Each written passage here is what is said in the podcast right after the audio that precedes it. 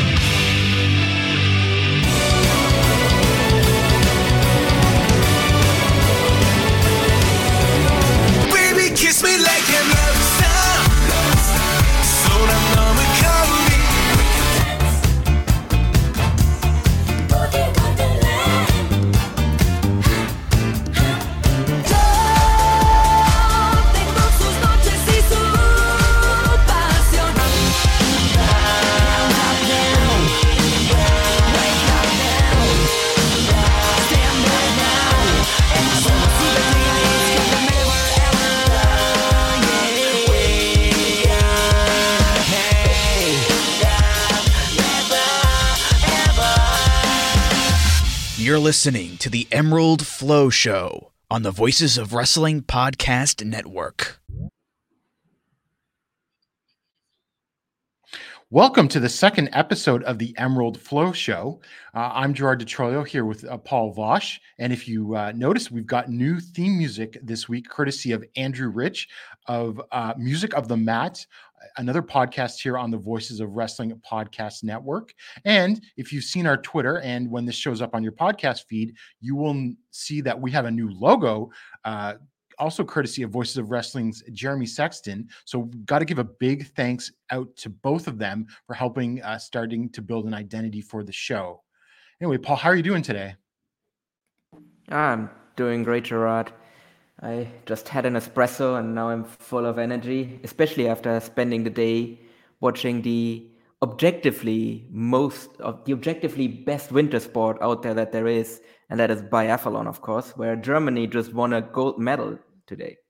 Uh, there's been a lot of discussion about biathlon. Some people seem to be very pro biathlon. Some people seem to think it's uh, a bit of a ridiculous sport. Uh, I I'm sort of neutral on it. I've watched it in the past, although I haven't really watched any Winter Olympics so far this year.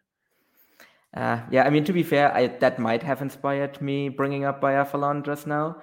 But I, uh, to be quite honest, I actually probably would have brought up biathlon anyway because I absolutely love it. And the fact that Germany won a gold medal is probably something I would have mentioned regardless, especially because it kind of came out of nowhere because Germany hadn't, like, the German, like, women's team hadn't been that great so far this winter. So, like, no one really expected them to, like, win anything and then uh, came out of nowhere to win a gold medal. Now, is Germany a biathlon powerhouse generally, or is that more the Scandinavian countries? No, Germany definitely is a powerhouse, especially early on. Kind of like it was kind of basically like an East versus West Germany competition. Uh, it has kind of like the Nordics have kind of caught up though, like, and the German team currently like they're kind of in an in between phase because all of the like big like players that they had like a couple of years back, they've all kind of stepped back now, or they're like too old to compete at the top. So and the new ones haven't really like come up to the same level as like the top level biathletes, but it's definitely a team with potential and the there's just so much depth there that like they can easily rebuild. And I would probably say that you can make an argument that like after like football stars who are like obviously like the biggest sports stars in Germany, that biathletes are like the second like behind them because they still get like good ads on TV and everything. Oh, really? So it's not hockey that comes after. No, so that's- so not to like derail this too much, but basically like the way team sports is in Germany, obviously like football is like, and I mean like the European football when I'm when I say that it's like obviously like the number one in Germany, and it's not even close. it's so much not close that I wouldn't even say there's really a second sport. Like I would say the biggest league in Germany after the first Bundesliga is the second Bundesliga, so the second league. Um, but definite, and then after that, in terms of team sport, you kind of have like a three leagues that are like about equal in popularity. I want to say that kind of fight for being like the like second biggest league or like second biggest team sport, and that would be ice hockey, uh, handball, and basketball. And then in like in the more individual sports, you also get like Formula One, boxing, and kind of various winter sports. All right, so that's a good little intro to what's big sports in Germany. Um, one thing we forgot to do last week on our uh, intro episode is give a little bit of background about ourselves, about sort of how we became wrestling fans and sort of why we are big fans of All Japan and Noah. And I guess Paul, do you want to start explain that? Yeah, yeah. Um, so basically, I became a wrestling fan. Well, it's more than 10 years ago. So it's like, I would say it was around kind of the end of the 2000s, basically. So I'm not someone that would have watched wrestling as a kid, really.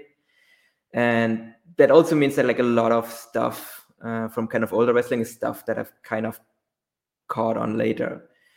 I would suppose I suppose I came into wrestling the way most people are, and that is through WWE, which is hilarious now in hindsight, given my just utter disdain for the promotion these days.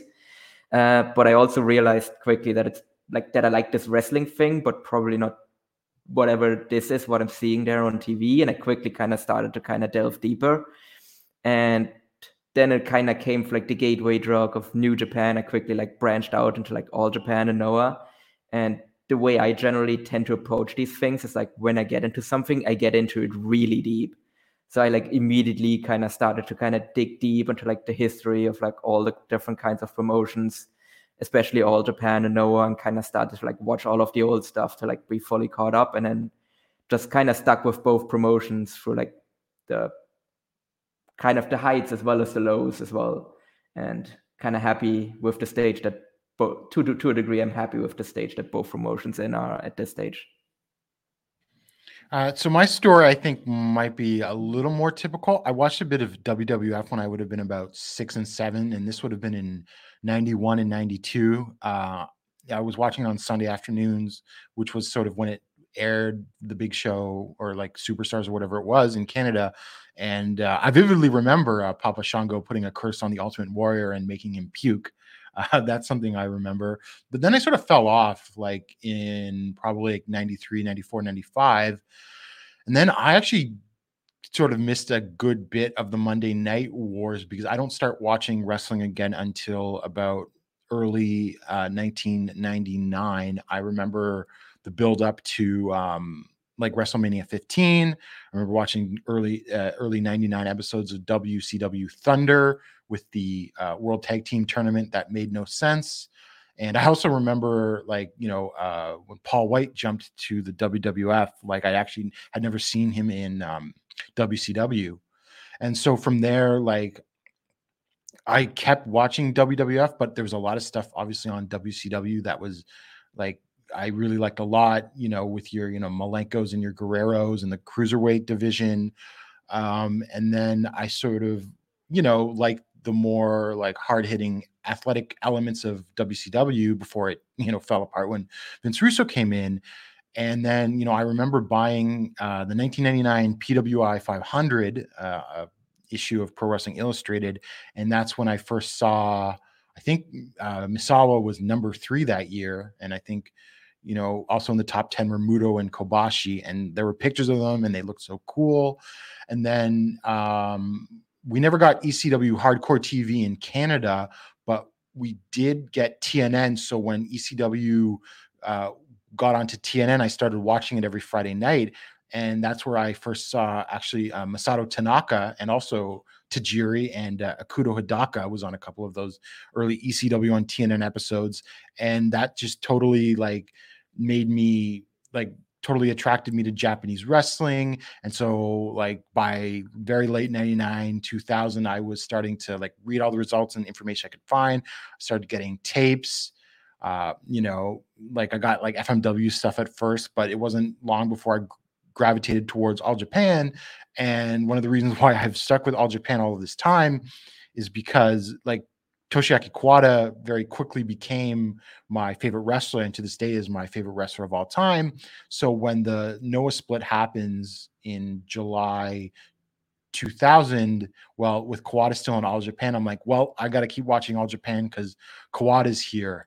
And so that sort of was the very early formative part of it. And, you know, everything has gone on from there. And I've stuck with All Japan uh, since then and Noah as well. Um, obviously, like we'll talk about this in a bit, but like the Muto jump was a big deal and everything too. So I, I just stuck from there. And that's why, you know, those are the two promotions that I've paid the most attention to in the last, you know, over 20 years now. Yeah, I think maybe that's like a good lead over as well. Like you just mentioned, kind of the Muto jump right there, and I think Gerard, uh, I think you have a thing or two to say about that one.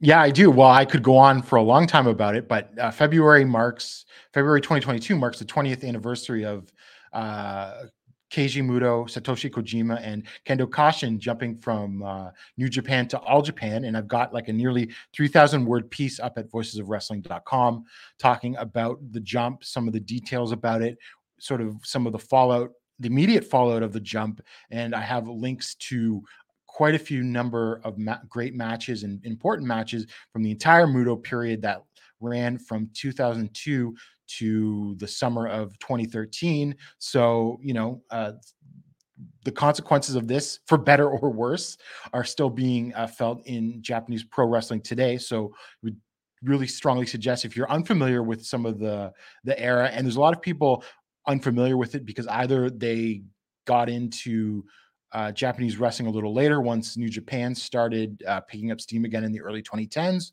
or you know, not everyone was uh, a dedicated watcher of All Japan even in that period, which you know I get and I understand, but there's really quite a few hidden gems there, and I think that my article, uh, you know, sort of highlights some of them and links to some of them. Like there's, a, I really recommend. I linked to a great uh, Katsuhiko Nakajima versus Chris Sabin match from 2007, which is awesome. So you get little stuff like that that you may not have um, seen before, but is absolutely like high level, incredible professional wrestling. So check that out if you get the chance. Yeah, I've just to give my two cents on that as well. I fully have to agree with you there. Like I think it's a really underrated era. Is the kind of Muto era of all Japan. I mean, a lot of people hand wave it really because it's kind of it's kind of just rolled into kind of the general decline that kind of happened to like all Japan around this era. But I'm not necessarily really certain like how much you can actually blame him for that and just kind of a changing kind of demographic in Japan and also obviously kind of a lot of the kind of historical a lot of the hardcore fans or the original hardcore fans of all Japan kind of migrating over to Noah with the whole Misawa split. And I think it gets really kind of unfairly treated because of that, or it gets unfairly overlooked as well when there's a lot of really interesting stuff that happened at that time. And it's also my all time favorite period uh, of Satoshi Kojima as well, who is one of my like all-time favorite wrestlers too. So like that, just because of that, it will always be kind of a favorite of mine too. And maybe just to quickly touch on that as well. So something we actually had originally planned for this episode was to actually kind of go over the history of both promotions as well. But then in kind of a good turn of events, we got so many questions from you, dear listeners, that we actually decided to kind of uh, punt on that uh, section uh, until another day. And we, we will at some point go over the history of both promotions, but not today because we probably would be here for like four hours with everything else that we got planned. Yeah, that's a good way of putting some of the analysis of All Japan during that period. Although I would warn people at the same time, as much as I will defend it, there was some incredibly goofy stuff that happens. And, you know, Keiji Muto's predilections for, uh, shall we say, sports entertainment also uh, rear their ugly head at times. So just a bit of a warning there. Anyway, uh, let's look uh, at some recent shows from All Japan and Noah. Uh, not super major shows, but there's a decent amount of uh, news and stuff worth talking about.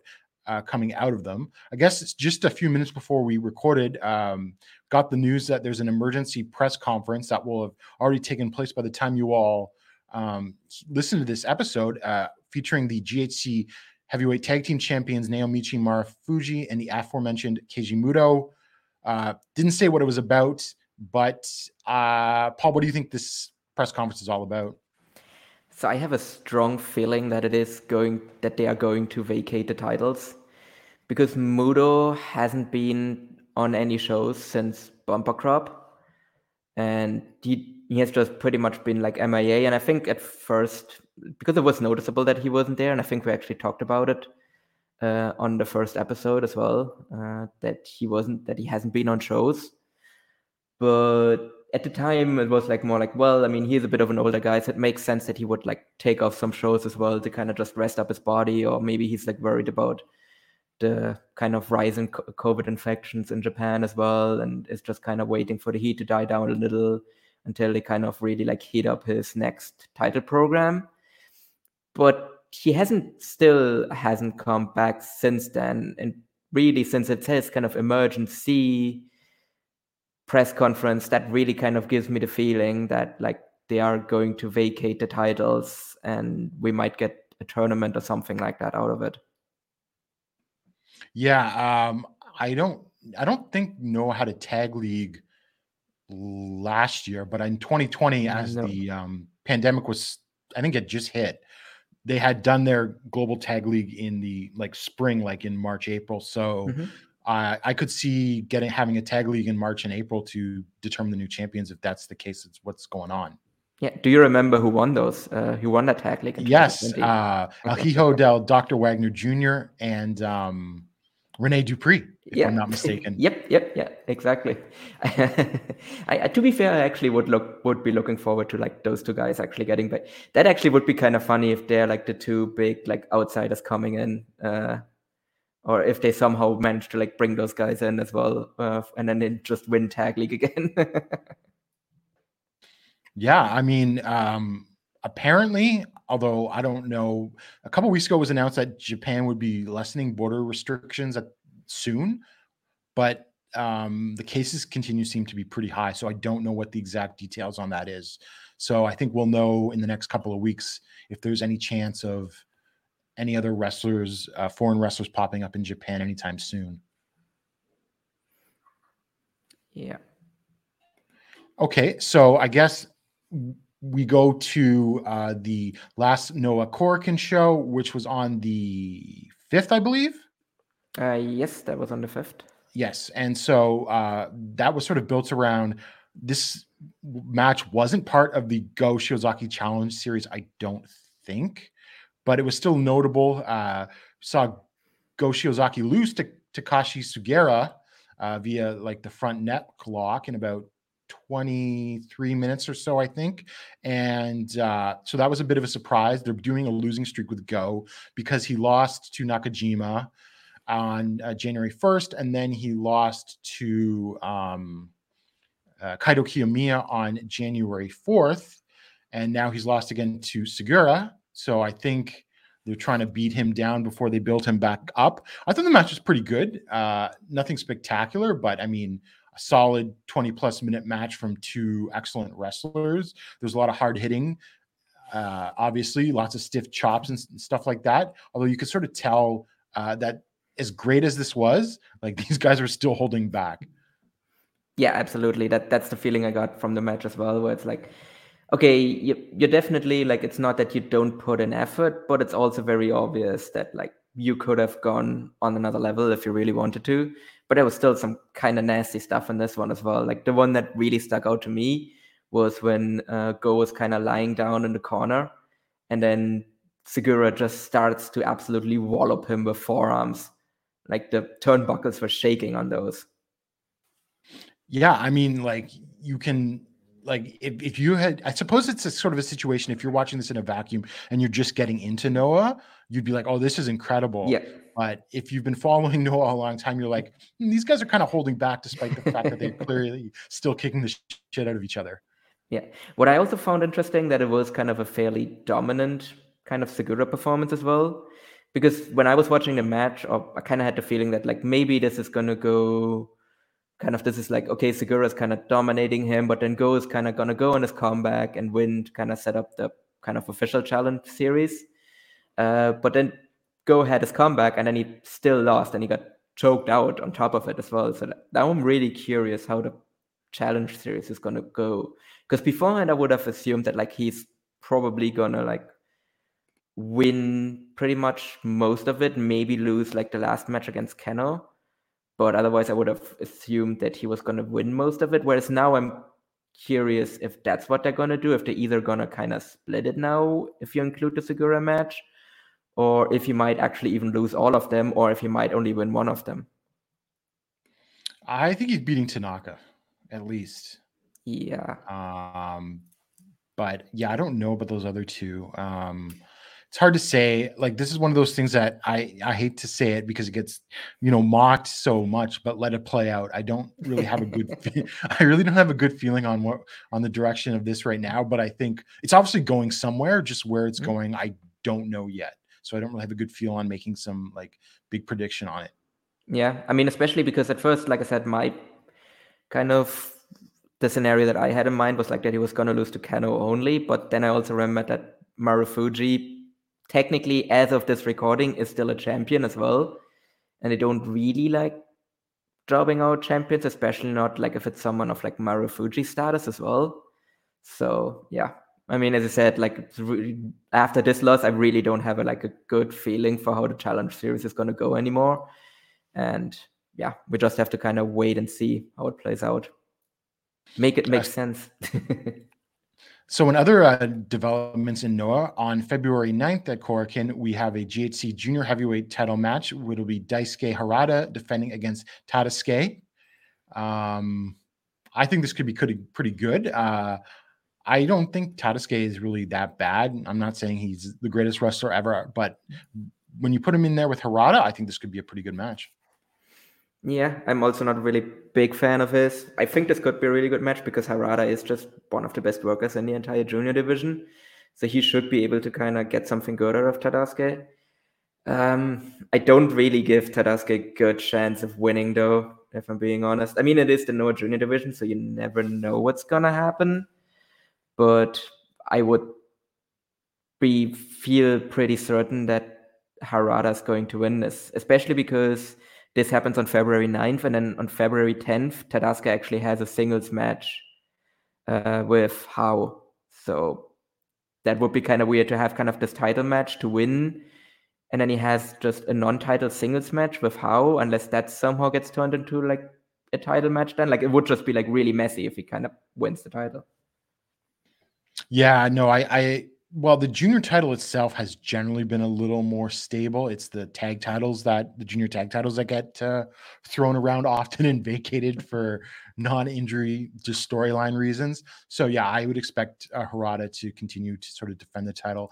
I mean, I think they're sort of doing this uh, thing with him with his sort of end and innovation shows where he really feels like he's the ace of the junior division right now.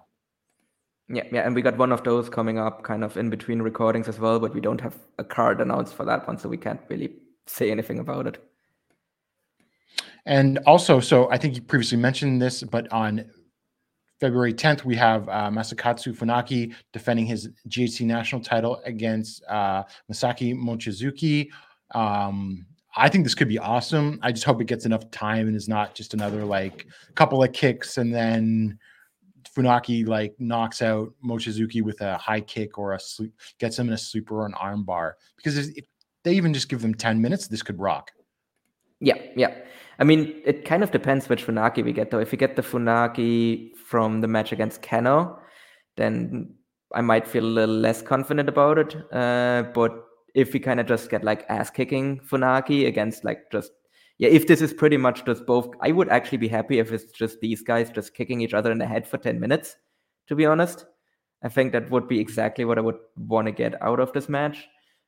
But it has the potential to be really, really good as well. And I'm actually kind of curious about the booking because to me, this whole like Funaki betraying kind of betraying M's alliance to go to Kongo was gonna lead up to uh, Muto winning the national title because he previously kind of expressed interest in doing so. So him, so Funaki kind of going for like some of M's alliance to kind of lead up to like a Muto challenge would have made a lot of sense. But I'm wondering if that kind of gets thrown out a bit now if Muto is actually injured. But obviously, you leaders will actually know more about this by the time you listen to this. I could also see them doing something incredibly stupid, being like Keiji Muto has decided to vacate the GHC tag titles because he's focusing on going after the national Yeah. title.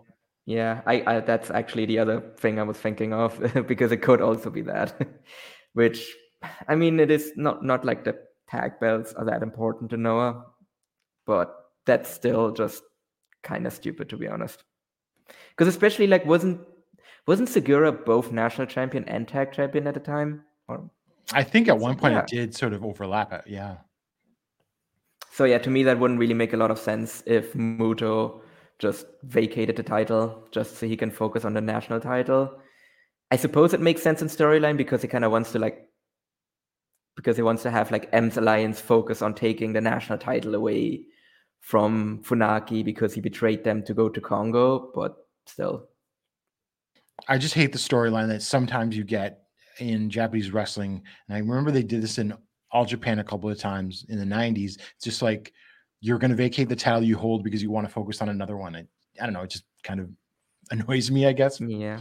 Especially if you don't actively hold that title. To me, that makes sense if you hold multiple titles and you're like, okay, I can't really defend all of these at the same time. So I'm going to vacate the title so I can focus on this title. Like, obviously, that still kind of hurts the belt that you vacate, but it hurts it like significantly less if you like vacate a title that you do because you want to focus on a title that you don't even hold because you want to win that other title. And then you also kind of look like a geek if you don't win that title.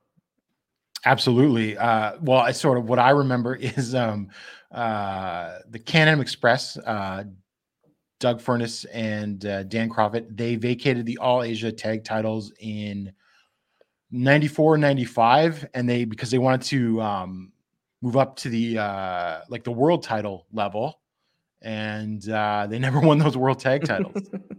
and then they ended up I think leaving All Japan not long after that to go to like ECW and then WWF because they wanted Baba to push them at that level, but Baba never did. Yeah, I mean that sure worked out for them, didn't it? Yeah. Now moving on to All Japan, uh, they had a couple of shows this weekend with uh, few sort of not- notable things coming out of the show. Uh, first off, we had a title defense where Sugi defended the title against Andy Wu in Osaka on February 5th. Uh, he won uh, with the sort of like springboard uh, Phoenix Splash in only about like eight minutes. Uh, I don't know. I thought this was okay, like three ish stars. There were some cool high spots, but it was just like Andy Wu just like coming in there to collect a paycheck and not have a title match.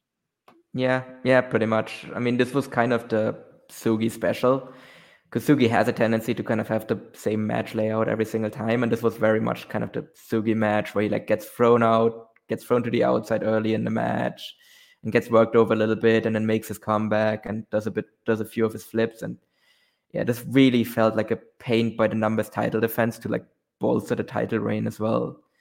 I mean, the interesting thing for me here though was kind of the post match because uh, we had Hikaru Sato come out as the next challenger because he beat uh, Atsuki Aoyagi earlier in the night.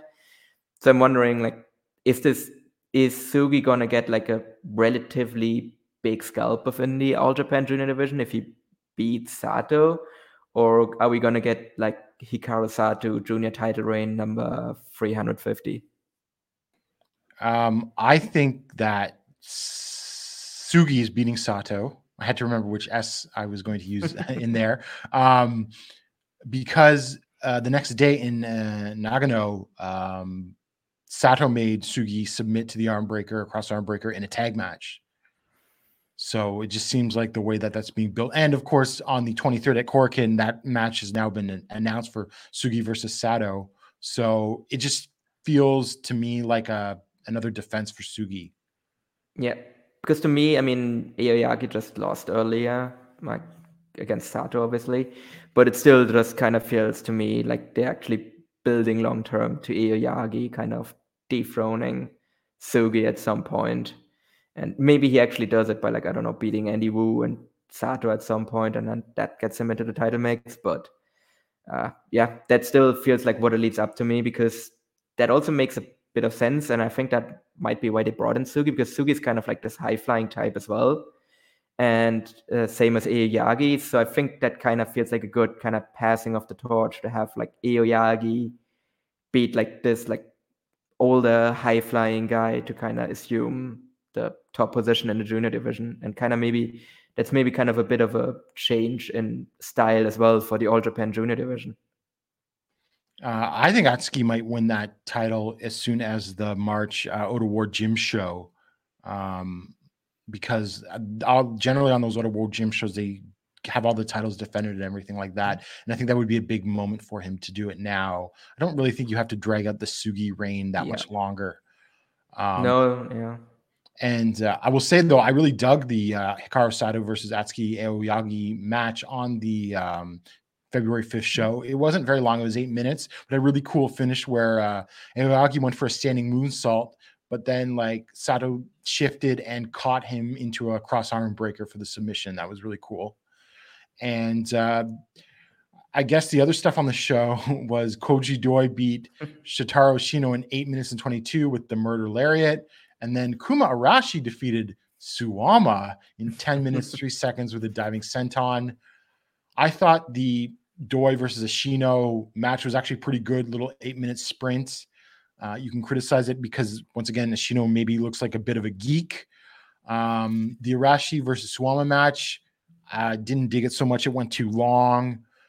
And then it- there was a dis, like an interference finish when the referee was distracted and Doi got in there to hit like uh, Suwama with a lariat. And then I thought the beat down after in the post match angle and everything went on too long. But otherwise, I thought it was a pretty solid show.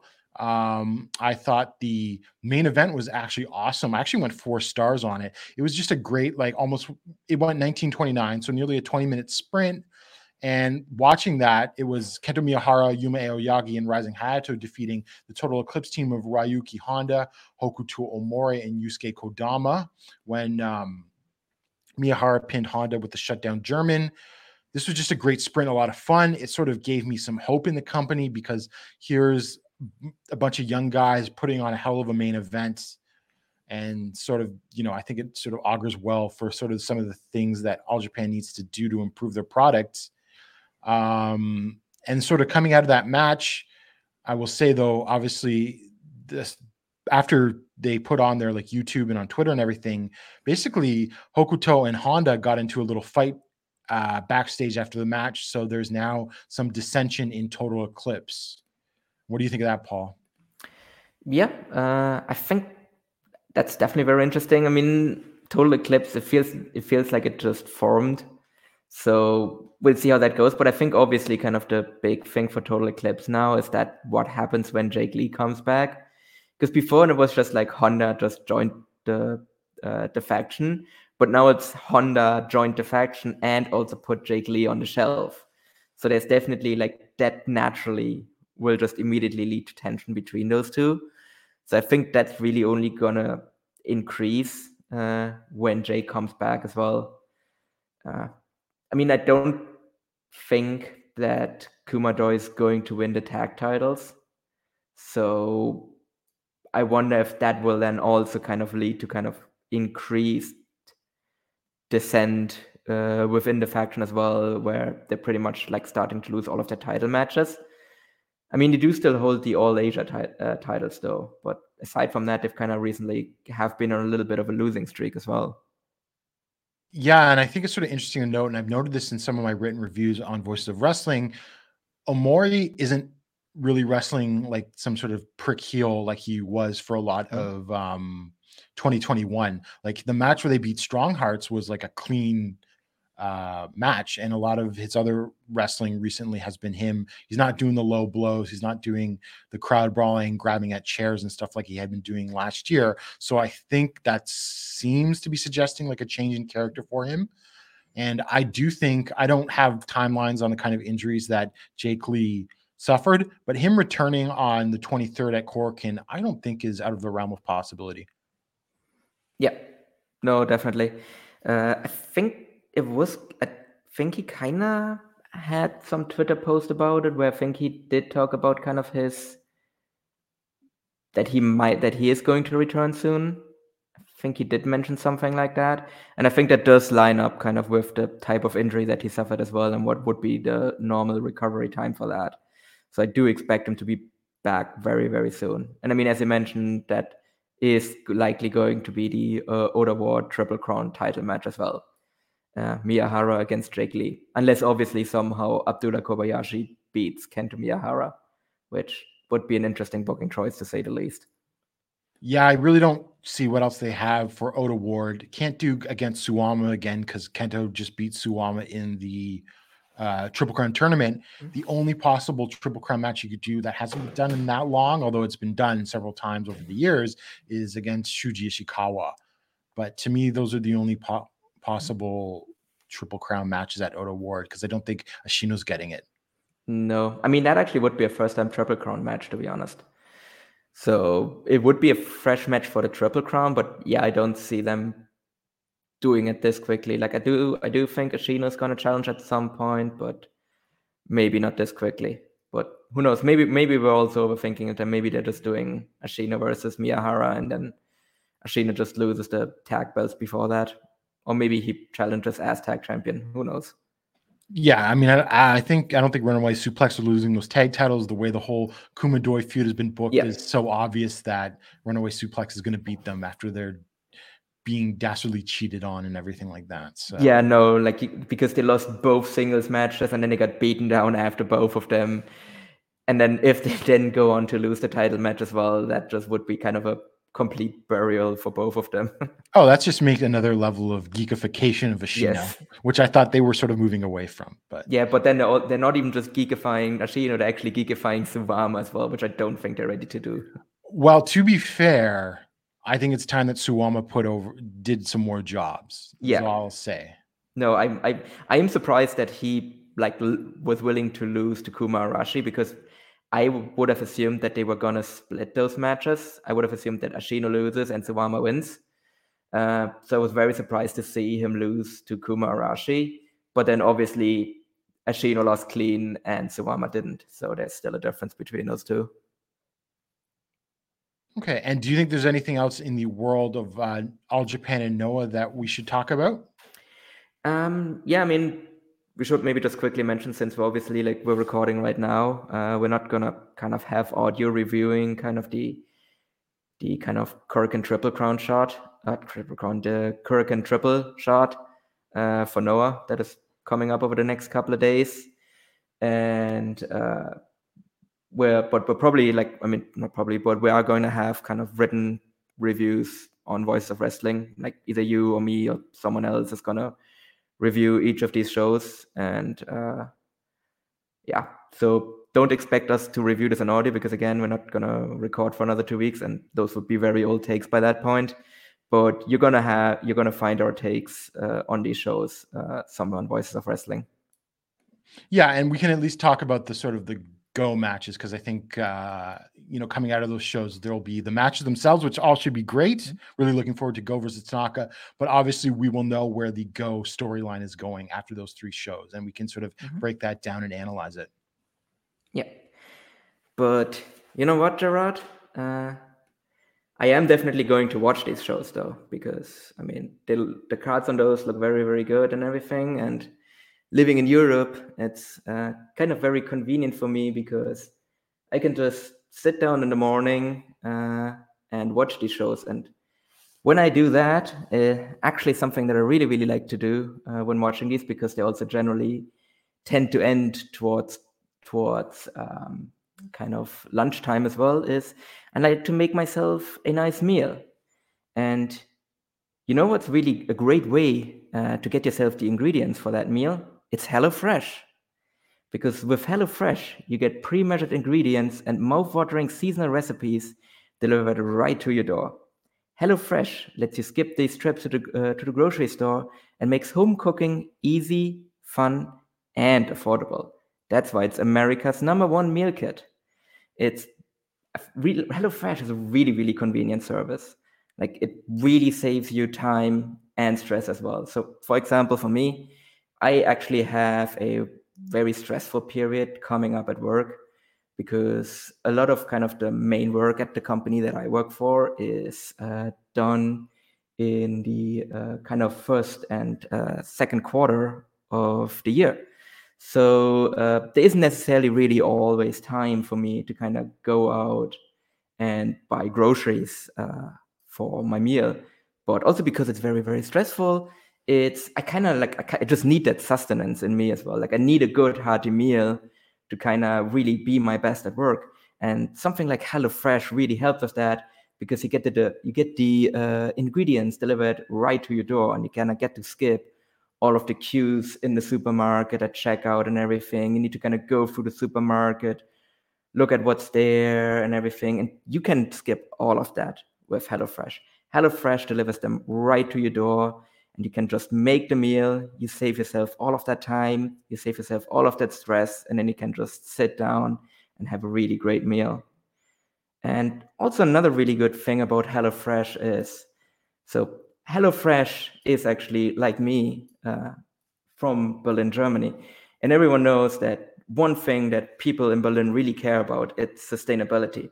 And HelloFresh, obviously, as a as a citizen of Berlin or as a Berlin original, really has that firstmost on their mind because HelloFresh is the first carbon neutral meal kit. They're offsetting 100% of their carbon emissions. And as a result, HelloFresh's carbon footprint is 25% lower than store bought grocery made meals. So, really, when you order HelloFresh, it saves yourself the time, it saves yourself the stress, it's great food, and it's also sustainable. So, really, it's a whole win. And that's why it's America's number one meal kit. Okay, so get your Hello Fresh, and as you're uh, now eating it, uh, we can move on to a few little scoops that got broken by Joe Lanza of the flagship podcast, and he was talking about that prior to the uh, last All Japan Korakuen show. Um, there was sort of um, given everything that had happened in the company with talent leaving and Yuma Aoyagi saying some stuff in the press, like you know the company needs to sort of understand what's going on there was a sort of a pep talk before the show, I guess, to sort of, you know, try to raise everyone's spirits. Uh, so sort of how I think of this is like, I hope this is a good sign, at least that they understand that there's changes that need to be made. I don't know, Paul, what do you think of this? I mean, we shall see. I mean, the fact that Yuma Aoyagi is kind of someone that is kind of saying that there needs to be change is a bit worrying because obviously he is someone that they want to build around. I wasn't someone that was really worried about the recent departures from the company because to me, all of them kind of made sense. Obviously, Nomura had been out for a long time um, with his injury and potentially actually might have been planning to leave even before the injury. So that kind of goes years back. So, and then Zeus obviously leaving to uh, to restart Osaka Pro, which that's understandable as well. So it wasn't really something where I was like, ah, what's happening here? Like Koji Iwamoto, that one was a bit weird, but he's kind of done all he could in the junior division and didn't really seem like they wanted to push him as a heavyweight. But if kind of this is the mood is kind of still down now, that is gets a bit more worrying at this stage, and hopefully we will actually see some changes being made. I mean, it is something that both of us have kind of voiced, kind of the frustration that it is very much kind of a same old, same old at the top of the card. And that's not necessarily even talking about Miyahara. That's probably more so talking about guys like Shuji Ishikawa and Suwama as well. So I'm curious if we're gonna see some change to the way those two are kind of booked and portrayed going forward, or because I definitely don't think that they can kind of let the situation stand as it is. Because if someone like Aoyagi that you want to like really push going forward is demanding change, then you should better listen to that because otherwise you might make your situation way way worse than it is right now. Yeah, my thoughts exactly. And I guess connected to this, it was announced that Naoya Nomura will be working a Capture International show, uh, Capture's first show since the pandemic began, which I guess sort of came out of nowhere. I know like Nomura has done training there, and so is Yuma Aoyagi. It was uh, Capture International's owner Koki uh, Kitahara that taught uh, Yuma that spin kick move that he uses sometimes. But it's just sort of interesting uh, that he's popping up in a pretty small indie. But Paul, you had a pretty good theory about this, and what did what was your idea about why he's popping up in capture as opposed to not somewhere bigger? Mhm. Yeah, so I'm not worried about it just now because we actually had the example of Yusuke Okada kind of immediately going into DDT after leaving All Japan. But he was also someone that was consistently wrestling as well, whereas Naoya Nomura has been not wrestling at all for two years. He's had one match with Yuma Aoyagi, and I think he's actually had a few more shots with smaller promotions since then. But I think it's not worrying yet. It would be worrying if he's still there in six months, but I think for now it's better for him to kind of work these smaller promotions just to see if his body can kind of hold up on having more matches, on having more regular matches as well. And I can't really fault bigger promotions like DDT and Noah on not immediately jumping on him despite his obvious talent. Because it looks very silly, like if, for example, you're Noah and you sign Naoya Nomura and you bring him in with like a big fanfare and everything, and then he has like two or three matches and then he like needs to go away again because his body just can't hold up with the injury. So if I'm the if I'm the Cyberfight promotions, I first want to see if this guy can kind of keep going, if his body can hold up to wrestling regularly. And if it can, then I'm absolutely jumping on him and trying to bring him in and kind of really be a guy that I would push as well. So let me ask you this, sort of connected. I think Nomura was saying that he was sort of working like a regular job, uh, sort of to pay the bills and everything like that throughout his injury. If Nomura's health holds up and he can slowly come back into wrestling, does he end up in a cyber fight promotion, or what do you think the chance of him even just returning to All Japan are? I mean, I could see him returning to All Japan, but I mean, as far as I remember, there were also some statements as well that he had kind of been planning that he had actually become a freelancer even earlier than we when than we knew he did. Where I think he said that he had actually became a freelancer at the end of 2019 as well, and then it just happened that he got injured in 2020, and that just put him out uh, for the whole year uh, or for nearly two years. So I don't know how much interest he honestly actually has in staying with All Japan. And that's why I think really that Cyberfight promotions make the most sense because as much as I like him, I don't think he's a guy that would go to New Japan because to be honest, I don't think he has the look that New Japan wants. So so I think something like a Noah, for example, would make perfect sense for him. Or obviously DDT would make a ton of sense if he like wants to become another member uh, of Burning. So with his uh, mentor in Akiyama. So that's why to me those make like the most sense because what other promotion is there really where you can kind of be a full-time wrestler as well if that's something that he wants to do and um, sort of connected to that what we were talking about that that news is that I I don't know what to make of all of this. Obviously, there's the language barrier and translation, but certain elements of the timeline don't completely line up that he went freelance when he did, because All Japan never made that announcement, and he had been booked for the Champion Carnival uh, in 2020. So until I can get some more info in that. I am being a little skeptical of all of that. But I, I don't have any reason to say it's not true. But it, but there's some things that just don't make sense about it. yeah no and i mean it's like he got booked for the champion carnival and he was obviously the favorite to win it as well or he was i think everyone assumed at the time that he was going to win like if the pandemic doesn't happen and his injury doesn't happen then he was going to be a guy that was very likely going to win the triple crown in 2020 so that that's why that also seems weird to me that he would become a freelancer. And that was also just at like just around the time that they formed Jin as well.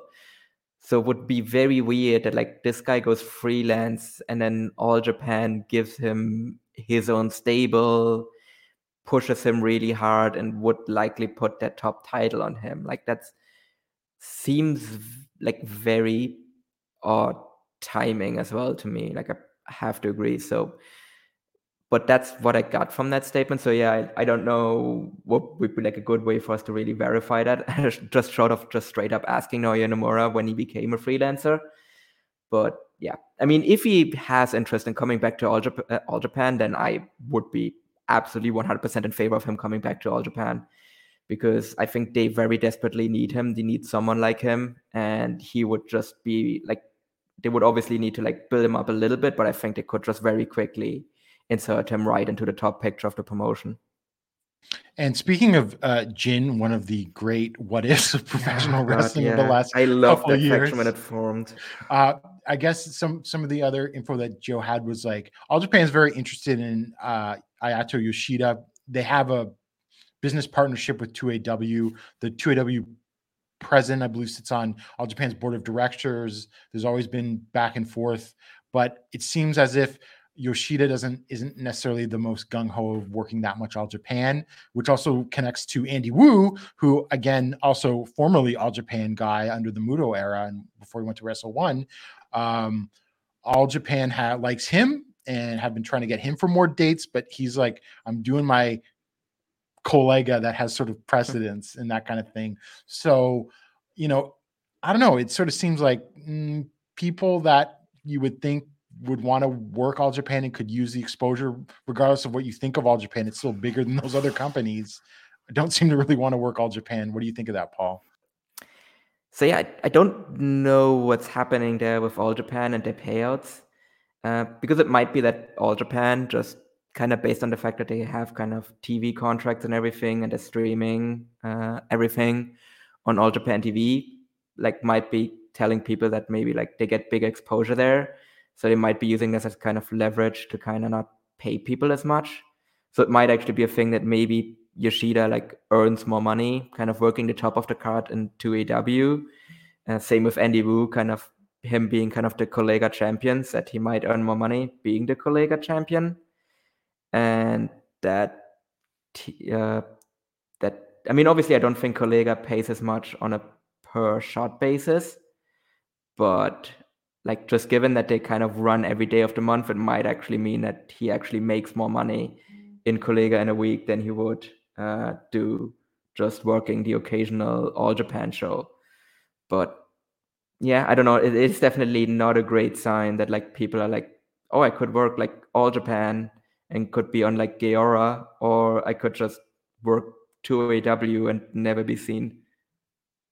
Yeah, I, I think to my mind, it's not like about getting them to jump to the company, but just work more dates for them. But I guess maybe people don't want to or whatever. And maybe Yoshida's upset that he, because of uh, Taka's perverted ways, he's not currently a contracted New Japan wrestler.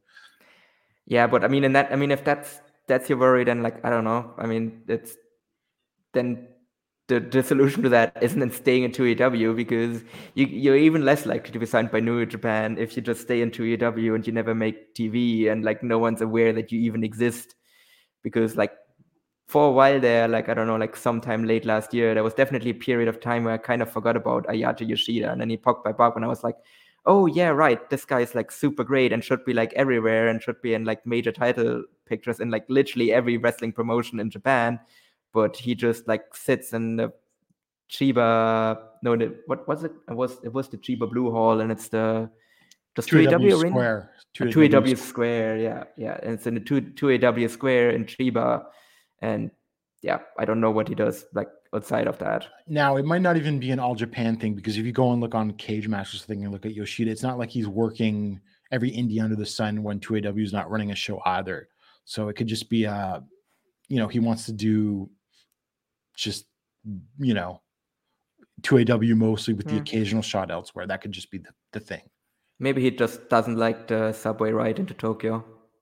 Perhaps not. Okay, so uh, we uh, reached out via the Voices of Wrestling Discord and our Twitter account at Emerald Flow Show for questions, and we got plenty of questions. So we'll start with uh, from the Discord, the Emerald Flow Show channel in the Voice of Wrestling Discord. Uh, Droman, who is I know a listener and a big fan of All Japan, um, has got a couple of questions here that I will start with. Um, so we'll, these are pretty, I think, pretty easy. We can go through quickly. Besides Aoyagi, Ashino, and Lee, who should be in contention for Triple Crown challenges and tournament finals? Um, I don't know if they have anyone else ready. I mean, they've obviously tried to do that with Honda, but I think anyone else is going to take a little more development before you can put them in those positions. Yeah, I agree. I mean, I would put Suwama in there. I mean, it's kind of a tired answer, but he is just kind of still a guy that you can put into those occasionally. Like, I I think you can still throw, like, I don't think he should win the Triple Crown, but you can still throw, like, a challenge a year or so his way. Tournament finals, yeah, I probably wouldn't put him in a Champion Carnival final, to be honest. Um, but Well, yeah, I otherwise, mean- I don't see anyone. I would put Suwama in a champion carnival final if he was putting over finally either Aoyagi or Ashino in a singles match. True. That that actually would be that actually would be a proper big win. Yeah. If he actually if you actually make this year's championship carnival final Aoyagi versus Suwama, then and Aoyagi wins, then I think that's worth it putting him in there. Yeah, that's my feeling on that. Uh, all Japan's relationship of all Japan's relationship with 2AW, Big Japan, and Just Tap Out. Uh, who do you think provides and some of the others? Who do you think provides the most benefit to All Japan? Um, he, it's sort of funny because um, it's hard to say who provides the most benefit because they're not like consistent. It's not like every show has a 2AW guy or every show has a Big Japan guy. I thought the relationship with GLEAT has actually been not bad because they got strong hearts on a lot of shows. And then you got like uh, Atsuki, Aoyagi, and Rising Hayato have been getting some experience working GLEAT shows. So to me, I would say the GLEAT relationship is probably the best one going right now. But I think one of the and I don't know if there's really a just tap out relationship other than just using Ren Ayabe. Um, I mean, the way that just tap out is is that the, all of those talent are going to get picked up by a bigger promotion later anyway. I mean, we've already seen that with like Hayato Tamura, Tamura going to um, zero one and then GLEAT, and then obviously Mika uh, being picked up by Stardom. So I don't know. I I would like All Japan to leverage their uh, relationship with other promotions more. Uh, you know, get someone better than from Big Japan than Abdullah Kobayashi to challenge for the Triple Crown. Um, but right now, I would say GLEAT is the most interesting relationship that All Japan has. Yep, I agree.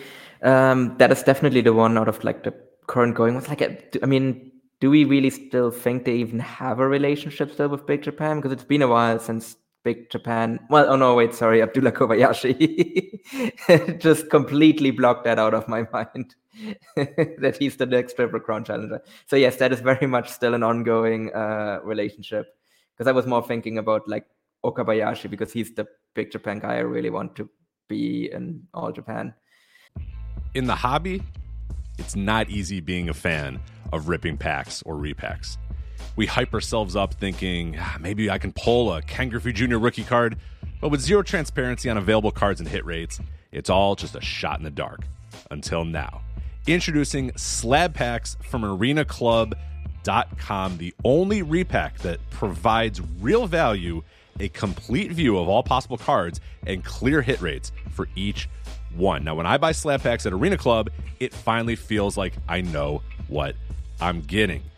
I was able to open an Arena Club slab pack, and and I'll be honest, it was a lot better than what you normally do. Say you go to a card show and there's a random innocuous brown bag of cards, and yeah, you can open it and look, it's going to be junk. You're you you know what I mean? Like you know what you're probably going to get in those. Maybe you find that fun. And sometimes I do. Sometimes I like just opening up cards and saying, "Ah, hey, look at some random cards, or whatever." But if you're really in this game to to find value and find particular cards, it sucks to have to buy these mystery packs and it ends up being you know almost nothing you know nothing of value. Not with arena club. You can display again of all available cards hit rates grading. So you know that when you're opening up the slab pack you are going to get something valuable. You are getting something good. And arena club in addition to having those great slab packs we just talked about is also a marketplace for card collecting buying trading selling displaying all that sort of stuff But those Arena Club slab packs, man, they are revolutionizing the repack game with transparency. After your pulls are revealed, they'll immediately be placed in your vault for safekeeping or trading and selling, and you can have them officially graded by Arena Club as well. So again, uh, these things off, it's going to be officially graded by Arena Club, and the Arena Club grading process is accurate, fast, and transparent with full grade rationale provided and explanation of how your card was scored. So whether you're buying, selling, trading, or displaying, Arena Club is the card collecting platform that you have to check out. So right now, I've got a special offer here for Voices of Wrestling Network listeners. You can get 10% off of your first purchase by going to arenaclub.com slash VOWnet. Again, that's arenaclub.com slash VOWnet. Now, that's a crazy offer. That's 10% off a $400 slab pack. $40 off right there. 10% off your first purchase. No matter what that purchase is, 10% off. Again, that's arenaclub.com slash VOWnet. arenaclub.com slash VOWnet for 10% off your first purchase on Arena Club. And we thank them for sponsoring the Voices of Wrestling Podcast Network. Um, anyway, yeah. So yeah, I think out of like those ongoing ones, I think the kind of that was kind of the best relationship.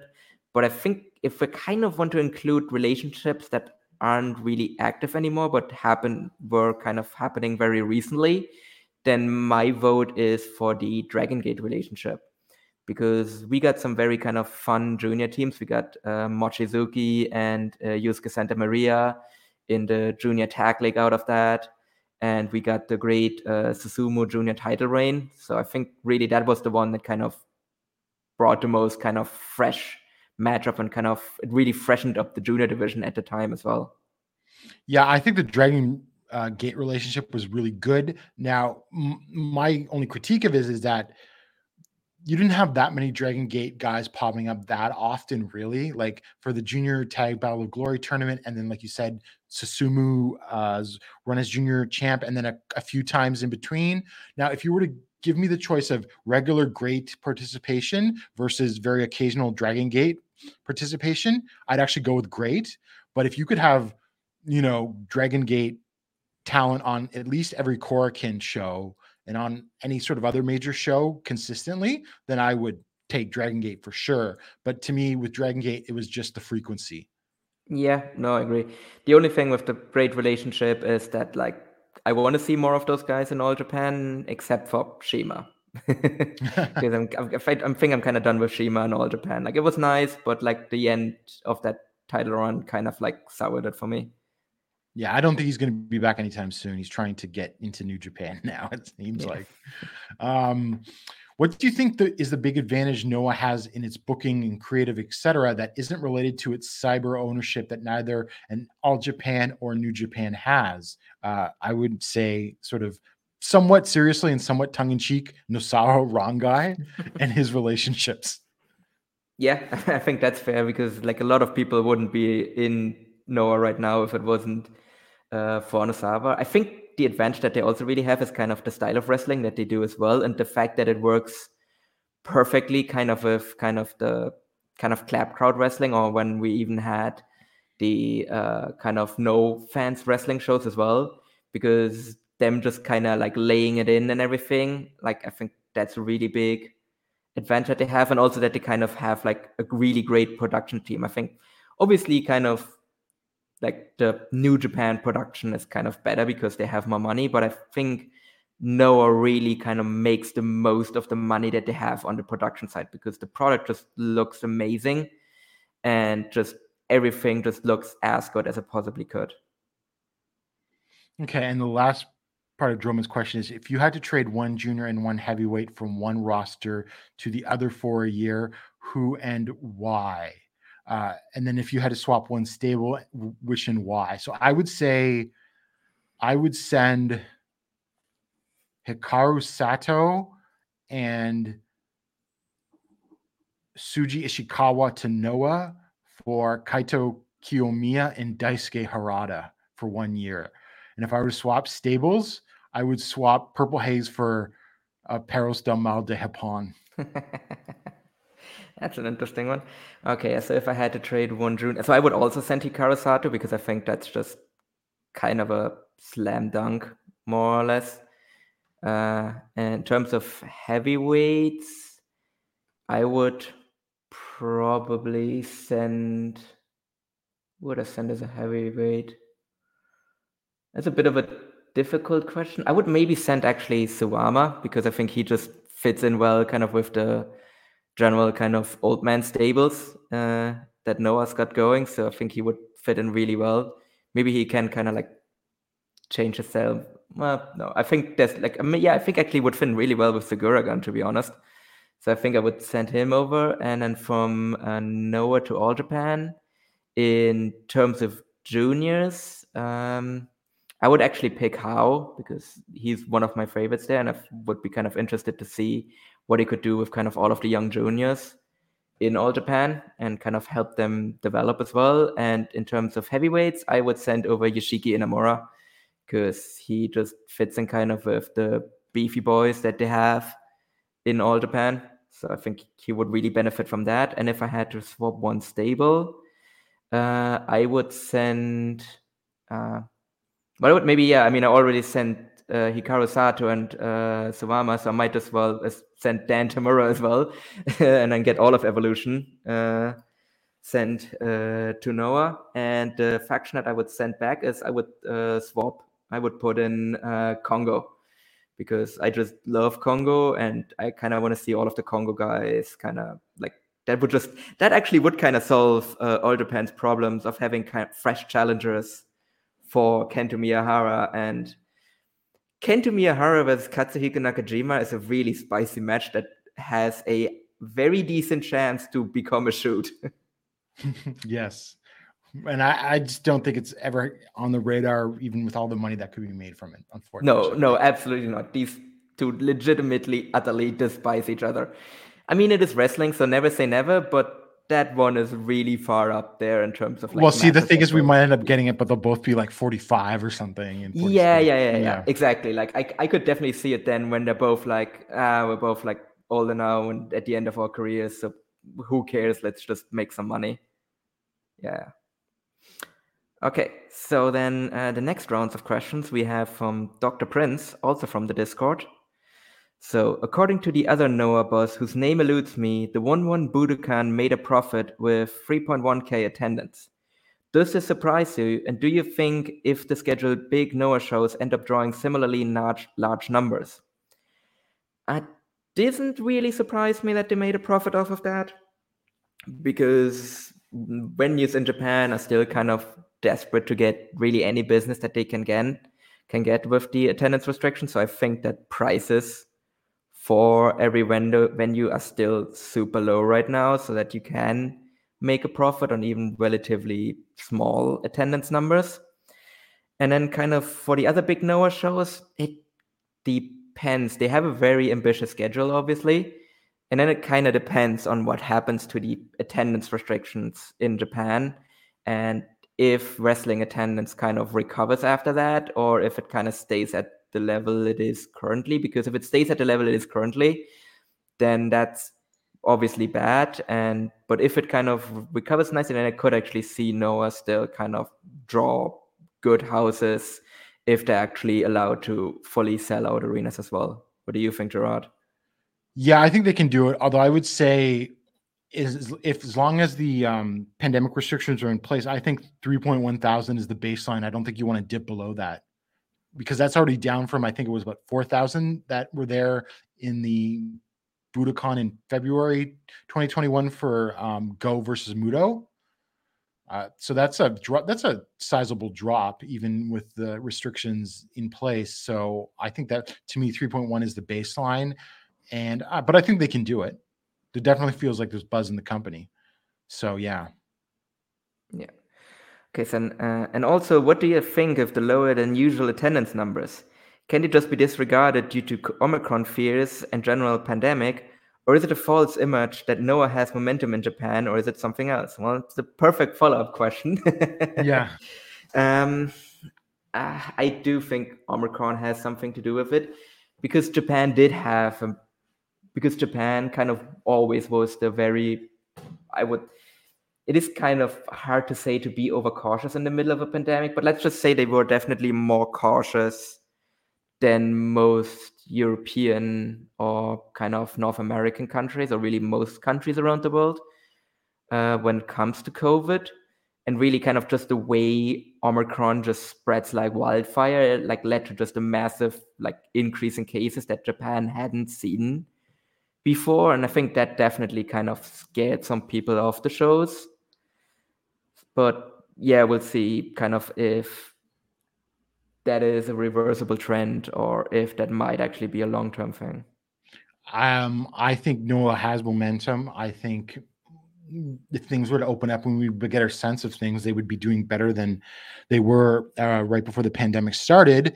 Um, one thing I don't think, other than stardom, everyone seems to be down. But I think one underappreciated part about this is not just the pandemic or fears of Omicron, but all of the companies have just run Tokyo into the ground hmm, Yeah. and that's why you know everybody's Korakuen numbers seem to be not as good as they were at earlier parts of the pandemic. Again, I don't have any proof of that, but it just seems like the sheer number of Tokyo area shows might also be playing into this. Yeah, I mean, New Japan, like once like attendance like eases up again and they properly start touring again, they do they. I know they do like a monthly Korakuen show normally, but they should just like skip Korakuen for like three months just to like rebuild Tokyo to some degree. And I'm actually curious about Noah, like now this week when they're gonna run like Korakuen like three shows in a row, how attendance numbers are gonna look like across all three shows. If we see like a if there's still like decent attendance for the first one and if it drops off after that, or if they kind of draw the same number for every single show. Yeah, I think it'll also be a good test of Go's drawing ability. Okay, so next one. Also, when does Jurina avenge the betrayal of Masakatsu Funaki? Well, obviously, that is going to happen at the Cyber Fight number Cyber Fight Festival number two, where we will finally get the big apuestas match between uh, and uh, Funaki, so that that dastardly Funaki finally has to pay for his betrayal of M's Alliance.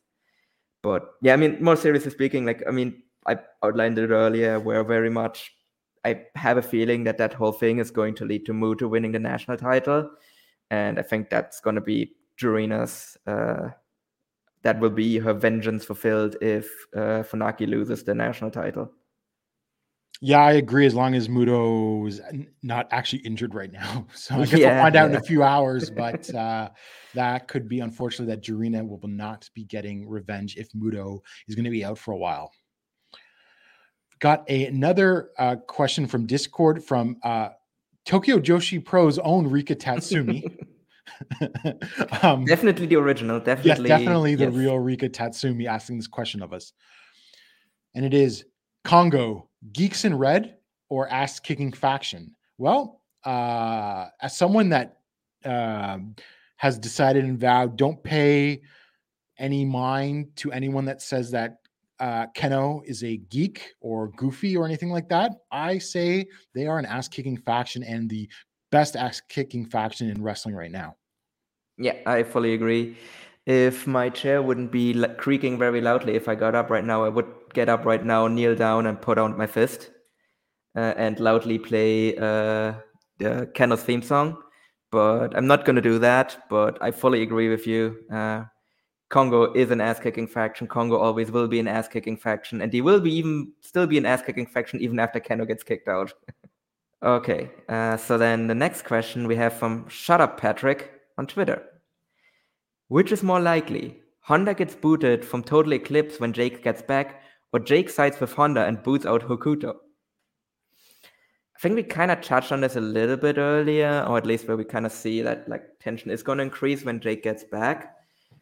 Um, I mean, yeah, Gerard, you touched on it early. Like Hokuto has been wrestling a lot less heelish than he has in the past, so I could definitely see Hokuto uh, getting kicked out of the faction because to me it would be kind of weird if Honda jo- joins Total Eclipse, injures Jake in the process, and then just gets kicked out of the faction again after two months. That just would make him look kind of terribly.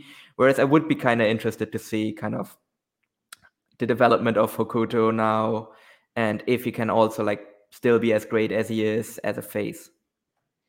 Yeah, I think he can be as great as he is as a face eh, because he wrestles a lot better when he is a face, or at least not, you know, trying to kick people in the balls or taking chairs and stuff. Uh, yeah, and I agree. Uh, to me, the most likely is uh, Jake signing with Honda, and frankly, getting booted out of a a faction after like a month or two of joining is just pure geek shit that Honda doesn't need at this point. And I think Honda's been playing a great heel. Um, he might even be a better heel than Jake Lee is at this point. I don't know, you know. I mean, come on. I mean, that, he's he's really impressed as a heel so far. So I think, uh, yeah, Hokuto leaves if uh, there is a split. I mean, the actually what I think would be even more likely is that both Jake and Hokuto get both get kicked out of Total Eclipse. Like I think that's an even Yeah, likelier that could- scenario than Honda getting kicked out. Yeah, because it might be time to cut bait on like devious Jake Lee. I just, I don't know. yeah, exactly. Get rid of the laughs and everything like that. It might be time to do that. And him and Hokuto could have a tag run or something, you know, that would be Yeah. good. yeah. Uh, the next question comes from John Service on Twitter. Uh, with the success of the joint New Japan Pro Wrestling Noah Wrestle Kingdom show, do you think it's possible we see any New Japan talent in the N1 Victory Tournament this year, or even one or two Noah guys compete in the G1? I wouldn't call it impossible, but it just doesn't seem like much is happening on the New Japan Noah front after the show happened. I mean, obviously, like just look at the way the card turned out, very political from top to bottom. I think given I think the N1 last year was pretty good. I think the G1 could really use some uh some outside talent in there to freshen things up, especially if they can't get uh, foreigners into the country by the time the G1 rolls around, because New Japan has got like a ton of great foreigners they could put in, but the you know the current border situation is the the real issue. So I would say it's possible, but I'm still leaning unlikely, even if they should do it. Yeah, I agree. Uh, I think if New Japan is able to get some like foreign outsiders in, like if they can get, for example, if they can get someone from like a Bryan Danielson from AEW or something like that, then I don't think they're gonna put a Noah guys into the G1 this year. Um, and with the N1, maybe there's going to be a New Japan guy in there, but I think also one of the main issues actually with that is that those two tournaments kind of overlap. So I don't like at, at least as I don't think they have really announced the schedule for either tournament. And maybe the G1 will kind of move back to its kind of spot a bit later in the year than it's been in the last two years because of the or early in the year, sorry, being kind of early in the year than it's been in the last two years because of the Olympics. Um, but like if it doesn't, if it kind of stays where it has been in the past two years, then it's not really possible to work both tournaments because there, there's just too much overlap there. But yeah, I mean, I could definitely maybe if there is a New Japan guy in the N1, I would maybe see someone that like isn't put in the G1 anymore, like a Kojima. And to be honest, that actually would be kind of cool. Like I, I'm actually all in favor of Satoshi Kojima in the N1. So I could see something like that happen, but I don't think we would see like a Hiro- Hiroshi Tanahashi in the N1. And the second uh, question that John had was, uh, what do you believe is the direction of Go Shiozaki's current challenge series? Do you think it's likely we'll get a Shiozaki Nakajima rematch for the GHC title at the Yokohama Budokan show in March? I think we already went over this. I'm not sure what the direction is, but now sort of thinking about, okay, well, they got Yokohama Budokan in March. You know, I don't think it's out of the realm of possibility for another Go Nakajima match because I'm trying to think. Kaito needs some more building back up. I don't think they're going to do Keno versus Nakajima again. So I don't really know who there is uh, challenger wise. So, you know, I don't think it's it's certainly uh, impossible at all. And the more that I think about it, because the because what really sort of makes me think that it's real possible is that I don't really see what the alternative is for that show at this point. Yeah, I mean, I still wouldn't put it past them if it is Kaito, but obviously they've done absolutely nothing with him recently. And it seems like very much the focus in, is on Shiozaki. So, but I'm just not certain how that's going to go because it doesn't really make sense. Like because he, then he needs to win all of the matches in the challenge series because otherwise it doesn't make sense for him to like lose to Sugiura and then lose like even one of the matches in the challenge series and then still be like, well, I might have not won all of the matches in the challenge series, but I should still get the title shot because reasons like that would just be very stupid. So the moment he loses a match over kind of this coming week, we know he's not going to be the challenger, and then I'm curious where they go then. Yeah, I don't know what else could they do. Um Sugiura versus Nakajima. Uh, like it just doesn't Maybe. seem. It just doesn't seem like there's a, a lot of options. I mean, I to be honest, I mean now that you mention it, that might be it because, but it's still like you want to have like a proper drawing match for Budokan. I mean, it doesn't really excite me, but I I think they could sell some tickets with uh with Sugiura versus Nakajima, and it would be a great match too. And then you can kind of save Go versus Nakajima for a bit later in the year as well. So actually, now that you mention it, I think that might have a decent chance, especially since he since he also just beat Go too. So Yeah, there's no one else. Marufuji, he's already beaten. Yeah. you know, and Muto's in the national title or he's injured. So, I, and I would hope that someone else gets a big win over Muto instead of Nakajima because someone else, you know, who needs it. Um, yeah, he's not getting it, Gerard. You know he's not getting at it. But yeah, we'll see. okay, next question from uh, Voice of Wrestling Zone, Joe Gagney. Listen to the five star match game uh, on the podcast network. And he asked us this question on Twitter. So the next wrestler to win the Triple Crown for the first time, meaning they haven't won it before. That's easy. It's Yuma Aoyagi. Uh, unless Naoya Nomura comes back quickly and it's like, hey, I want to wrestle in All Japan full time, then they might fast track him into the Triple Crown. But even then, I might think that Yuma Aoyagi is going to win it before him.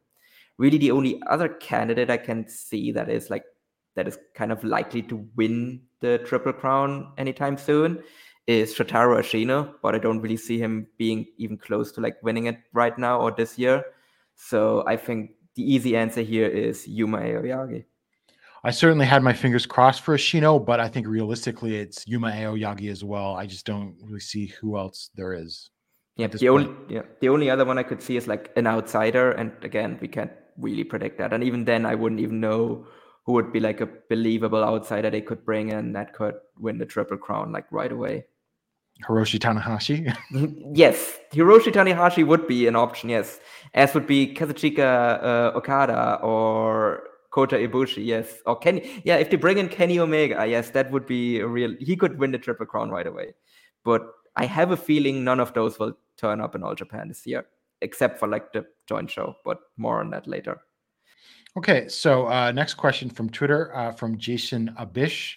Uh, hope I pronounced that properly. Um, do we know how long Jake Lee is out for? Uh, no, we don't. But I mean, broken nose, broken orbital bone. You're looking in like what uh, six to eight week time frame. Yeah, and I Generally? think yeah, yeah. So I Maybe a little longer? Yeah, that's what we're approaching right now. So that's why we were saying that he's probably gonna be back soon because unless there's like complications we don't know about, that's like the time frame for him to like return relatively soon since he got hurt early in the year. I broke my nose once. It was fully healed in about four weeks. So um, yeah, I don't know what about orbital bones though, but I don't think they're that long. I mean, some people have gone back real fast from broken orbital bones. I know, but I guess it just depends on the nature of the break. Yeah, yeah. I mean, that's also, I mean, obviously, like because that affects your eyes, so it's not really something you want to screw with, because that could just really, really badly affect you long term if you do. So it's definitely something where you want to be on the safe side, but I also don't expect him to be out for that much longer. Like, Oh I yeah, actually well- wouldn't be. I actually wouldn't be surprised if he returns kind of at some point during the uh, the Korakuen show later this month. If you don't properly if you have if you're dealing with orbital bone issues and you don't let it properly heal it up it can actually change like the can be permanently out of place. Just as an aside i was watching a um shoot interview uh, with chris hero talking to uh, jonah the former bronson reed which is really worth watching if you're a fan of noah because he talks about um, his time in the noah dojo and has some funny stories about some noah talent. But basically he rushed back and didn't really take the proper break from his uh from damaging his orbital bone and it's like permanently out of place type thing so yeah you don't want to rush back from that Yeah, that's rough. Did did Chris Hero mention when he's gonna return to wrestling? he did not mention anything about returning to wrestling Ah, that's a shame. Not gonna elaborate any further on that. oh and uh do we have any detail the second part of jason's question is do we have any details about that all japan new japan Korakuen show uh no uh all we know it's that in april uh, celebrating the 60th anniversary of Korakuen Hall, uh, opened in 1962. And um, so we don't have any idea if it's just each company putting on a couple of matches or there's actually going to be inter, interpromotional stuff. I would assume we're going to be hearing about that sooner rather than later because we're getting into February and I'm, they would announce some stuff ahead of time. But I would say that the kind of card that you get on that show will tell us if we're going to get a bunch of all Japan and New Japan interaction going forward in the year to celebrate the 50th anniversary and what that might look like. Hmm. But you know, we won't know until they announce it. Yeah, I mean, I very much expect that card to be fully kind of multi-man tags. Because if the New Japan Noah joint show at Wrestle Kingdom was only like pretty more or less only multi-man tags, then I would fully expect this to be the case here as well. Maybe with like a token singles match being thrown into the mix. But yeah, we shall see because it is kind of definitely. I think that's really the interesting thing coming out of this is like if we see anything more after this, especially in the lead up to the uh, to the anniversary show, because I do think they kind of might need some help drawing for that because they do need a big crowd to make it look proper. Yeah, definitely. Okay, then the next question comes from Dark Whalebone on Twitter. I have a question about All Japan. As a UK resident, how do I watch? Well, Dark Whalebone, uh, the easiest way for you to watch All Japan Pro Wrestling is via the wonderful streaming service called alljapan.tv. Unfortunately, we do not have a, a referral code just yet. Maybe. I don't think they even have referral codes. Anyway, uh, uh, yeah, so all you need to do on there is you can sign up and you can really pretty much just use any card that you have available, any credit card. They're really easy uh, to sign up. Uh, it's really easy. Like uh, it gets paid in yen, so you need to be aware of that. If there's any kind of uh, exchange uh, fees that you might get. Actually, I, I looked this up. 900 Mhm. yen right now, or as of, as of a day or two ago, was five pounds and 76 pence. Yeah, so it's easily affordable as well, and you get really uh, every pretty much every show that All Japan puts on. Like pretty much every show that they have is either live streamed or it uh, goes up on VOD uh, on the same day mostly. Uh, most of the shows are without commentary, and uh, I don't know about you, Gerard. Uh, for me, it's actually kind of weird sometimes when I listen to an All Japan show that has commentary, just because I watch so many shows that don't have it. Yeah, but I'm I'm used to the commentary on um title matches mostly because those will be on the bigger shows that have commentary. Yeah, yeah, definitely. Like, but uh, yeah, so that's really the easiest way uh, for you to watch it. So just you can all the uh, site is also available in English. So you just need to go to alljapan.tv and sign up and start watching, and then just tell us how you like the shows. And I guess, you know, sort of bouncing off this question, if you're, you know, listening, just curious, maybe not even sure about Noah, Noah's on Wrestle Universe. And Wrestle Universe, I believe, is 900 yen as well. And it gets you no Pro Wrestling Noah, it gets you DDT, it gets you Tokyo Joshi Pro and Ganbare Pro. And now it even gets you GCW. That's what I want out of my Japanese streaming service, Jordan all Oliver. There's a couple of GCW shows from I think late last year that have gone up on Wrestle or are about to go up on Wrestle Universe, and I'm sure there's going to be some more. Now they're going to have Japanese commentary, I believe, which really is a step That's up. that's actually a massive improvement. I might watch those actually. I think they might actually be like geo blocked to just Japan, but if they're not, if maybe they're just geo blocking like the US or whatever, then I might actually watch those to just to see what the difference is. and I, and so regardless of whether or not you get GCW or not, I mean, you get four promotions already. It might be the best deal in streaming of wrestling, with the exception of maybe IWTV. But Yeah. um, certainly among the Japanese companies, it's the best deal. Yeah, absolutely. And I think they might they've also talked about the fact that they can that they also want to expand the number of promotions they have on there as well. So I wouldn't assume that like they've already had one zero one show uh, on Yeah. there this year. They had the prominence um, sort of intro show. Yeah. So that who know, yeah, we're gonna see how that like develops as well going forward. And I would maybe see I would actually probably guess that we might actually see like another Japanese promotion join the service at some point as well. Like I don't know which one, like I haven't heard anything, but just the way they're talking about it, like I have a feeling that there's like multiple ones that they might be interested in signing up for it. Yeah. And I guess related to this, did you see that tweet from Sanshiro Takagi? He seemed excited to someday get Joey Janela in DDT. I mean, I, I think Joey actually could be a lot of fun in DDT. Like I think he actually is someone that would fit in really, really well in DDT. So yeah, you have all those things to look forward to on Wrestle Universe. And now our next question is from uh, Yolo on the Discord. Okay, simple question. Top three favorite wrestlers from Noah and All Japan currently and respectively. Okay, so I'll start with All Japan. Kento Miyahara, Yumo, Yuma Aoyagi, and Shotaro Ashino. From Pro Wrestling Noah, uh, Kaito Kiyomiya, Yoshiki Inamura, and Kenoh. Okay, yeah. Uh, my all Japan list is it's Kento Miyahara, Yuma Aoyagi, and Shotaro Ashino. so, as you can see, you, you get all the different opinions right here on the Emerald Flow show. Um, so uh, for Noah, it would be uh, Katsuhiko Nakajima in number one, Kenoh as my number two, and then my number three would be Takashi Sugiura. So we have a little bit more variety there. Okay, so then uh, our last question comes again from VOW Zone uh, Griffin Peltier on our Discord. Uh, will Ninja Mack flop in Noah? I mean, first of all, it is actually going to be a while until Ninja Mack actually gets to Noah, which was also announced today, uh, where he was actually supposed to go there this month already.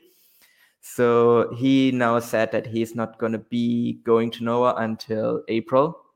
So, and hopefully that will happen as well. Uh, we don't yet know what kind of the kind of restrictions are going to be then. Um, will he flop in Noah?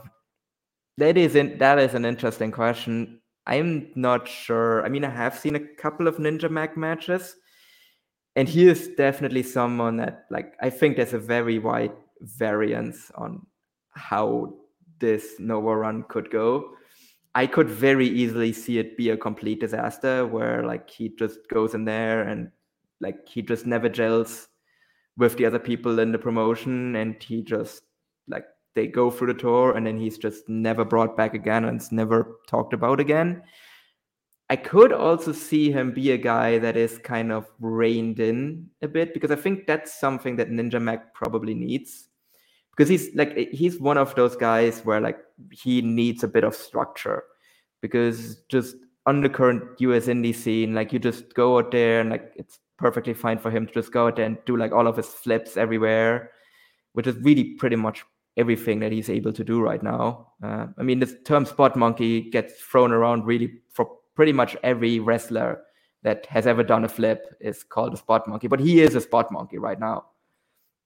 So I think he would really benefit from having a bit like going in there into like a Japanese multi-man tag match and really like having the guys tell him the structure and really kind of being put into that system so that he can actually like work on his fundamentals more. But I could very easily just see him not being willing to do that and then it's going to be a disaster. Yeah, I mean, you you got it all. Basically, to me, it's like if Ninja Mack has any potential of becoming a great all-around wrestler, then it will come out in Noah. Uh, and if he doesn't, it will also come out in Noah that he'll just get totally exposed. Although I suspect he'll get over on some level, just given how spectacular he can be at times. Yeah. But um, so yeah, it is interesting to watch, I guess. Um, it's a real like question because it's like there's like a lot of the the spot types that just totally get eaten alive in Japan, but there's those that go and thrive and really develop to become complete professional wrestlers. So if nothing else, it'll be interesting to watch, I think, one way or another. Yeah. I mean, obviously, like the two extremes that we could have, he could develop into a well-known jobber Ricochet, who at some point or another might have been a tremendous wrestler that was pushed everywhere. Uh, but he really like became like who he like he really like started his development in, when he got to Japan because beforehand he was just kind of a skinny spot monkey, and then when he got to Dragon Gate, he like put on muscle and developed like proper match structures. And then on the other end of the extreme is like Dirt Bike Kid who got shoot kicked in the head uh, by um, uh, by uh, Sasuke. uh, by Sasuke. He got shoot kicked in the head by Sasuke because he just wouldn't work with Sasuke and just wanted to do his spot. So I would my guess would be that Ninja Mack falls somewhere in between those, hopefully more towards Ricochet than Dirt Bike Kid, but I think somewhere in between those two is where he will end up. Yeah, I think I think for most part, the era of stupid foreigners coming to Japan and making fools of themselves has not completely gone away, but it seems to be a lot less than it used to be in the 80s and 90s. Yeah, and it's also uh, the Japanese wrestlers are also a little they they have chilled out a little bit where they will just like chew a guy out backstage and not just beat him up in the ring anymore. So we don't even know like who actually like got proper heat. But again, need I remind you uh, of the All Japan tour of Josh Bodom and really how that can still really happen and how that can go sideways really fast. But that was obviously a special case too. Yes, and now no one will ever see him again. Yeah, no, thank God for that. All right. So I guess that wraps up the questions. Just a note um, when we record the next episode in about two weeks, we'll record after the All Japan uh, Korakuen Hall show on the 23rd. So by the time the show finally gets up, might be a little later that week, but we will be back covering all of the Noah Korakuen shows and All Japan and any news that pops up in between. I mean, I'm sure we'll have some some st- more stuff like that to talk about, given the Noah press conference about the GHC tag titles and everything like that. Uh, so, any closing thoughts this week, Paul? Um, yeah, I'm just really excited kind of about the stuff that's coming up over the coming weeks uh, for both promotions. I think there's a lot of interesting developments uh, that are going to happen, and I think we were going we are going to have really a lot to talk about it on the next show. Okay, great. All right, for Paul Vosh, I'm Gerard Di Trolio, and we'll see you in about two weeks.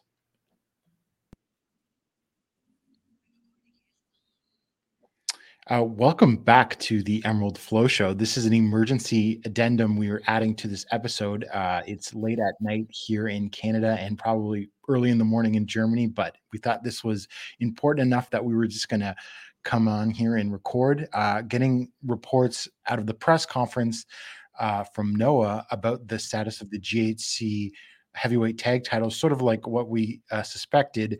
Uh, Keiji Muto and Naomichi Marufuji are vacating them uh, due to an injury to Muto. But what I think is the most newsworthy thing coming out of this is it's a left it's a left hip injury to Muto. As um, just looking at a news site here, uh, left hip joint lip is the translation. I don't know what uh, that is ideal uh, how you would say that. We'll probably figure that out later. But uh, a 59 year old man whose body is already beating up, getting a hip injury, that's not good, Paul. No, that is uh, it's when I kind of saw the announcement, and I mean we were speculating earlier in the episode uh, that it would be kind of an injury to Muto most likely. What I was thinking, like maybe he like pulled a mus- muscle or something, or there's like again something with his knees that came up why they were like going to vacate the titles, and not a hip injury. And yeah, as I said, kind of for someone that is nearly sixty and has been a professional athlete for such a long time at the stage that his body is in anyway. I think that's the reason why we're recording this because this could very likely mean the end of Muto's career now. Absolutely. Uh, I just don't see. It's just insane if he would come back at this point because he's really going to end up in a wheelchair by the time he's 65. If he does, um, I could see him coming back for one match where he will be as about as mobile as Giant Baba was in in his last years. But other than that, I really think that this is it. Probably it just that kind of injury is just too much to come back from at this point.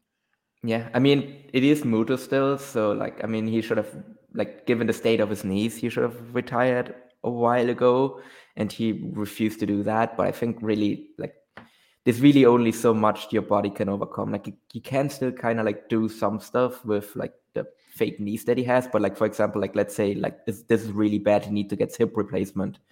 Like, you, you just you can't come back from that. Like, as I said, like he might have one more match and that one is even also most likely going to be kind of a multi-man tag or whatever where he just runs through some of the spots that he might still be able to do at that stage but i really like i can't see him do anything more than that and Uh, so I've got a few more details here that sort of just add to the whole. You got to hang this up, Muto.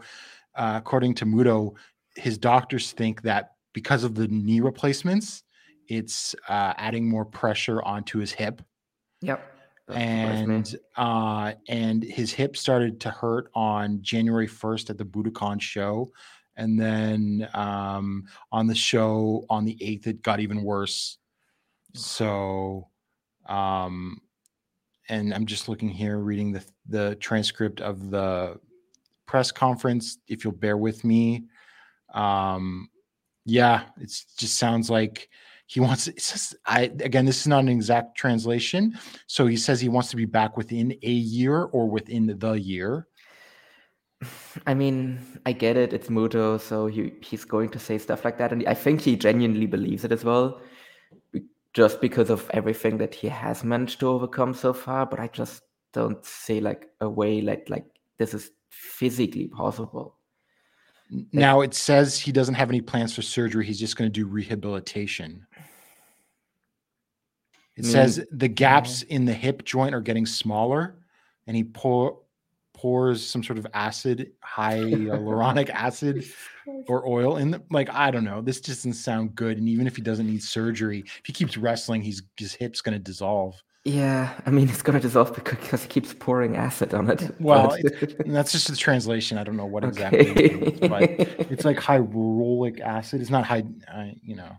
Oh, okay, okay. Yeah, I think. I, yeah, okay. I mean, still, like, I don't know. Like, Yeah. you know, you like that's maybe that's also just a sign from your body that like maybe like you just shouldn't keep doing this. Like, like how many more body parts do you need to like stop functioning? Basically, like you already lost your knees, and now you're gonna lose your hip, and then like Oh, it's only listen- gonna get worse from there. Okay, listen to this transcript again, not translated. It's translated, so it's not perfect, but I think this encapsulates Muto. The question from the media What was your view on the continuation of active duty? Obviously, continuing to wrestle. Muto, that's not what the doctor decides, it's what I decide. I mean, yeah, I get it, but still, like, like, don't want to end him up like Takayama, for example. Yeah, just really uh, kind of the worst case scenario here. the joints are inflamed and the water is pooled. Yeah, like he he had this was going back all the way to the 90s. He was getting uh like pooling liquid in his knees and stuff. So yeah, this just sounds horrible. Yeah, I mean, I don't know, like, if, like, I know it's Muto and everything, and but really, at some point, you just Well, at, at, at some point, happening even like Cyberfight's got to step in and be like, "Yeah, you're a liability to us if you continue wrestling." yeah, because And I'm like, sure, yeah if something serious happens to him while he's in the ring like that's like that's really something cyberfight doesn't need right now as they're trying to build up noah again i mean not to like harp on this too much but like noah has already had a significant death in the ring and i don't think they need another one exactly. And so I think that's all we know for now on the injury status. And Hmm. it doesn't even seem like I don't know. Muto seems I just the vibe I get reading this stuff again translation, but just like he's stubborn. yeah You no know? i mean mm. maybe one one more thing to touch on as well is kind of briefly with the kind of kaito kiyomiya storyline as well where i think we're both kind of in agreement that i was kind of most likely not going to end kind of with maybe it was going to end with kaito winning but it was increasingly unlikely and i think now that's more or less out of the question and it was always kind of like a weird move by like the promotion to kind of have a storyline like this and have it rely on a guy that is nearly 60 with a laundry list of injuries because of exactly something like this happening, turning that into like a long term storyline.